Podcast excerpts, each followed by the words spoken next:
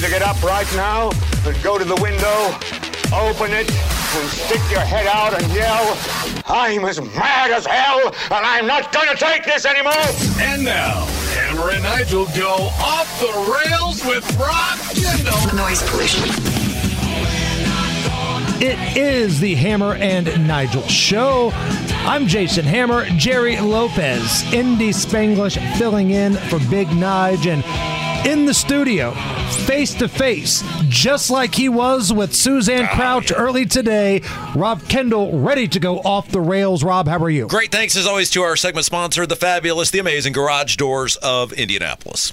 So earlier today on your program, Kendall and Casey, you had the Indiana Lieutenant Governor, Suzanne Crouch, in studio. She is running to be the governor of Indiana. And listen, there's a lot of people that have been critical of her boss, Eric Holcomb, and ultimately the fact that she kind of just sat around and went along with it, which is why you've dubbed her Silent Suzanne. and she made sure on air she's fully aware of the name, so I gave her some credit for that. So, for those who might not have had a chance to hear it, I know it's posted on your podcast page, but reset a little bit of the back and forth that you had with Suzanne Crouch. Well, right out of the gate, we asked her, we said, look, what sort of grade would you give Holcomb and the Holcomb administration? And I felt that was the only way to ask that question where you had to get a straight answer. You couldn't get a well, but you couldn't get a you know three minutes where they say nothing. And I said they only. I thought and that's key because for those who don't know, like when you interview a politician or an athlete, some of them know the drill. Like the old joke that I used to do when I covered sports was you could ask Peyton Manning, what time is it? And he's going to give you a five minute answer because the more he rambles, the less questions you get. Yeah, and they're and they're trained professionals at this, and she totally was not ready for that question, which means then you're going to get an honest answer because she hasn't had time to think it through in her head. She's got to answer on the spot. She can't filibuster out of it, and she gave an A. She said Eric Holcomb and the Holcomb administration, the past seven years, deserve an A, and that. Uh, well, it went downhill from there. I was listening in my car, and again, it takes a lot to render me speechless, but I couldn't believe she said an A for a governor who told honest, hardworking Hoosiers who just wanted to go back to work during COVID. He called them a petri dish, locked them down. Many of them were never able to recover their businesses. And at the same time allowed angry mobs to march up and down the street, threats to seize the governor's mansion, but he gave a meet and greet to Malik Muhammad. This is well before he got uh, charged with trying to murder a police officer on the Pacific coast. That warranted an A? Yeah, and this is the problem that she's had the whole time she's been running. And I we were said, you know, in the days leading up, be curious how she threads the needle. She, you can't, you can't thread the needle with Holcomb in the Republican primary because he is so hated by so much of the Republican base. And she tried to do it, and this is where you, you just it gets silly. Okay, so you give him an A, but then you spend the next several minutes talking about how the government's too big, the government's too inefficient, the taxes are too high. We got to fix all this, and that but you gave him an A. You can't give somebody an A and then say all these things are, are wrong. And she really didn't want to talk about 2020. I felt like we stayed on her pretty good because she kept saying, Well, I don't want to talk about the past. You have to talk about the past because you were there. And you don't want the past to repeat itself. Exactly. And so she said, Well, I won't lock the state down again. I won't do the mask mandates again. But you didn't fight for us when you had the opportunity. And and nobody thinks that she should be held accountable for Holcomb and that Holcomb's his own guy, but you were complicit through your silence Right. and not speaking out. And I'll tell you the big winner today was if he capitalizes on his Micah Beckwith. Because she made the case today about why you need a lieutenant governor who is elected separate from the governor and can be an independent check and balance on the governor. Because if Suzanne Crouch had spoken out, whether it was the petri dish or the rioters or Noble or the mask mandates or the business shutdowns or all these tax increases, we might have had a stop to a lot of this stuff, or at least it wouldn't have been as bad as it was. And so, uh, Micah Beckwith is the guy who has the biggest opening out of all of this because she made the case for him. So, using your political background, again, as somebody that's been an advisor, somebody that's been an elected official, that's worked in the state house, what should Suzanne Suzanne Crouch have said. Well, I would have done it like uh, Jake Jake Blues and the Blues Brothers under the under the uh, bridge with Carrie Fisher at gunpoint. You know, it was an earthquake, it was a terrible flood. Locust! it wasn't my fault. Locusts! I mean, look, she, she was just in such a bind. I mean, if I were her. I think your only option in a Republican primary, because she she can't fire her, and they've only got a you know a year left together anyway, and I don't I don't think they're all that close to begin with. Is I would have just come and thrown the guy under the bus and said, look, the guy's failed here, here, here, and here. I did everything I could behind the scenes because dealing with these people, you you can't. If I'd have publicly blasted them, they'd have cut me out, and I had no shot. I think he did all of these things wrong, and I tried my best, and I failed at that. But I won't fail the people of Indiana, and, and I don't even know if that answer would work at this point because she's so connected to him. But the fact that she embraced him and gave him an A, I don't know how you. That I mean, that's going to show up in an ad, right? I mean, if you're one of these uh, Braun, uh, you know, Braun or or uh, Doden or Curtis Hill, you got to run that in an ad because she's toast if people hear that. Right, one hundred percent. So, what were some of the other things that you noticed from your conversation today? Well, here's uh, the other thing that's interesting was that uh, she's all in on this FSSA thing now, where of course there's this billion dollar Medicaid shortfall. Medicaid is trying to get money back that they were given to parents who who care for disabled kids. She's come out, she being Suzanne, demanded an audit. She's demanded they not cut. All of a sudden, now she's coming out demanding all this stuff. And I told her, I said, look, I told everybody on this radio station four years ago, I said three years ago, I said two years ago, when Holcomb was openly leaving the, the emergency declaration open because of the federal money that was coming. And I mean, when people are going to Pacers games and Colts games and at bars and you still got an emergency declaration, he was finally forced to admit, I'm doing this for the federal money. And I said, wait a second this federal money is going to run out and you're using it to put all these people on Medicaid because it's a legalized vote buying operation. How is it that I can see this and yet you, Suzanne, and all these Republican lawmakers now are going, I, I had no idea this was going to happen?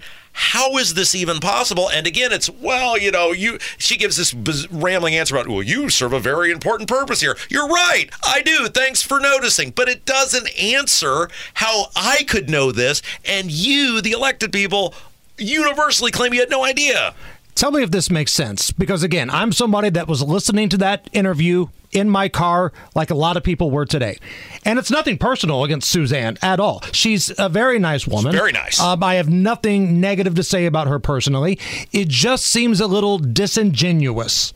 It seems very uh, pandering yeah. to come out now and say, well, I disagreed with all the things that uh, Holcomb had to say, yet I still give him an A. And oh, by the way, I'm running for the governor now. Here's the other thing that she said, and I don't ever want to hear from anybody at 200 West Washington ever again that I'm a shock jock or just looking for ratings or, you know, I'm only in this for publicity. And that uh, she admitted that the government is too big the budget has grown a ridiculous amount.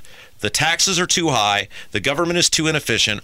All of the things that I've been saying for seven years, she said. There is no one more connected to the establishment than Suzanne Crouch, and she admitted the exact things that I've been talking about on this radio station for seven years. So I don't want to ever hear again that I'm just making this up. I'm just doing this for ratings. I'm just doing this for publicity because the lieutenant governor said the exact same thing I've been saying. Don't you love it when people who have no idea who we are call us shock jocks?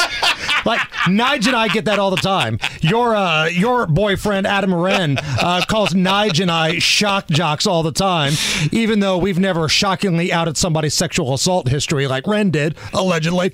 But uh, that's neither here nor there. But I will say this, and again, this is very self-serving. I know this, but I said it on your program early today when I went on with you and Casey.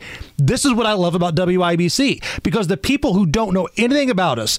They just scream from the mountaintop, that's the Republican channel, that's the conservative channel. If you listen to any of the programs we have on this station, and they're all very different, we go after Republicans too. Yep. To be honest, I think we may be harder on Republicans than we are on Democrats, with the exception maybe being Joe Biden because he shakes hands with the air and falls down all the time. Yeah, and that's why we're so popular, and that's and it kills people, especially those people down the street from us who hate us because we are the objector, we are the voice, we are the resistance, and you and I have joked about this for years, and it's kind of our slogan now. We hate all of these people equally. right. I mean, we do it. I don't. I, they're all failures, and she admitted that the the Republican supermajority rule has produced bigger government, higher taxes, less efficient and, uh, and un- unaccountable government. She said that, her words, and we are right. And that's why people like us. And they down the street from us hate that because they know people listen to these programs. And that's why the station is a success. I mean, you think about what's happened in the last couple of months, last couple of years here at WIBC. Today, you bring Suzanne Crouch on. She comes in studio. You tell her right to her face you disagree with a lot of things. That's awesome. Yesterday on our program, Mike Braun calls in from the Senate Yep. floor right after he votes on this no good, rotten, horrible, quote unquote, budget bill. Tony Katz on his program, he has uh, Spartz, Representative Spartz, come on and say, you know what? Guess who's back? I'm pulling a Michael Jordan. I'm back. 40 old sports old 45 Spartz hey real quick i did want to say though eh, because we've been tough on her and we should have been tough on her and some of her answers were ridiculous and she probably lost a lot more votes than she gained today but she deserves credit for coming in because there's a lot of people who do not have the guts to come in and sit with me for 30 minutes 100%. and so full credit for that Ryan Mears is not coming in here. Joe Hogsett is not coming in here. We have invited them. It's an open seat. If they want to bring somebody with them, like a wingman, come on in. Don't threaten us with a good time. Yeah. You're absolutely right. You're listening to the Hammer and Nigel Show. Back with Rob Kendall. We are going off the rails here on the Hammer and Nigel show. So I I think we're on different sides on this. oh But I think there is an understanding where both of us are coming from. Yeah. You're somebody that feels like Alejandro Mayorkas, and if Nigel were here, he would do his Lady Gaga, Alejandro, Alejandro, Alejandro. Uh, you're somebody that feels like he should not be impeached, as to where I think he should. Now, I'm going to tell you my perspective Yeah. here, and then I'll give the floor to you. perfect I think he has been busted lying to Congress. It's not just because he's bad at his job, which he is, but there's a lot of people who are bad at their job. In April of last year, in a testimony right there on Capitol Hill, the border is fine. There's nothing to see here. The border is not under siege. There's no problems at all. Now, I'm paraphrasing there, but he says there's no issues at all. But we all see the reports from the CBP. We see the reports from these border states. It's not fine. As a matter of fact, even Democrats are saying that it's not fine right now. If people like us have access to these reports, I would hope the DHS secretary does too, which means he lied. Just bald faced lied to Congress.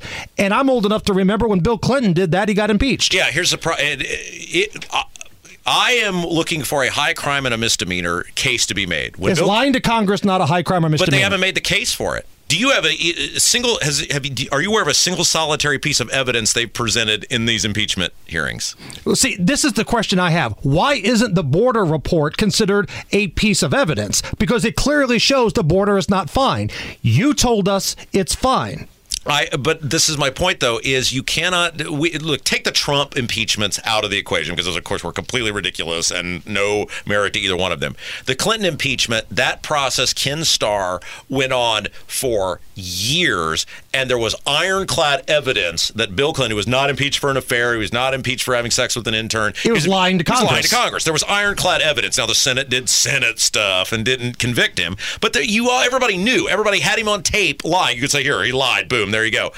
I, I'm not aware of any sort of public evidentiary display to the to to society on here's what we're impeaching him for. Give me the stuff so you have here's the charge, here's what we're going against, here's what we have. They're just rushing to do this because he sucks at the border. That's what the public thinks, and Right. that that doesn't go through the process for me. And we got about 30 seconds left here, but my counter to that is okay, he lied under oath. Mayorkas has done the same thing. Yeah, but if you go to a jury trial, if you're accused of something, they have to present the actual evidence. They can't just go, everybody knows what you did, everybody knows you lied. No, You to- it's I've have- got the audio. We Yeah, but, play it. but he to, said it. You have to lay it out in a court of law. That's how this works. I mean, it's just like we're just rushing through it. So procedurally, because they have not brought forth the legal stuff needed. Yes. That's why he shouldn't be impeached. But you see where I'm coming from. he lied to Congress. I agree, but the Republicans could also fix this by simply choking off the money, and they want to use this as a as a cover. And I still think you're beautiful, even though we disagree on this. What's coming up on the Kendall and Casey Uh, show? Governor candidate number two, Eric Doden, will be with us tomorrow. He is very upset about the Leap District, and you know, Hammer, any person who rips on Holcomb goes right to the front of the line on our show. Special thanks to Garage Doors of Indianapolis. He is off the rails. That's Rob Kendall. This is the Hammer and Nigel show.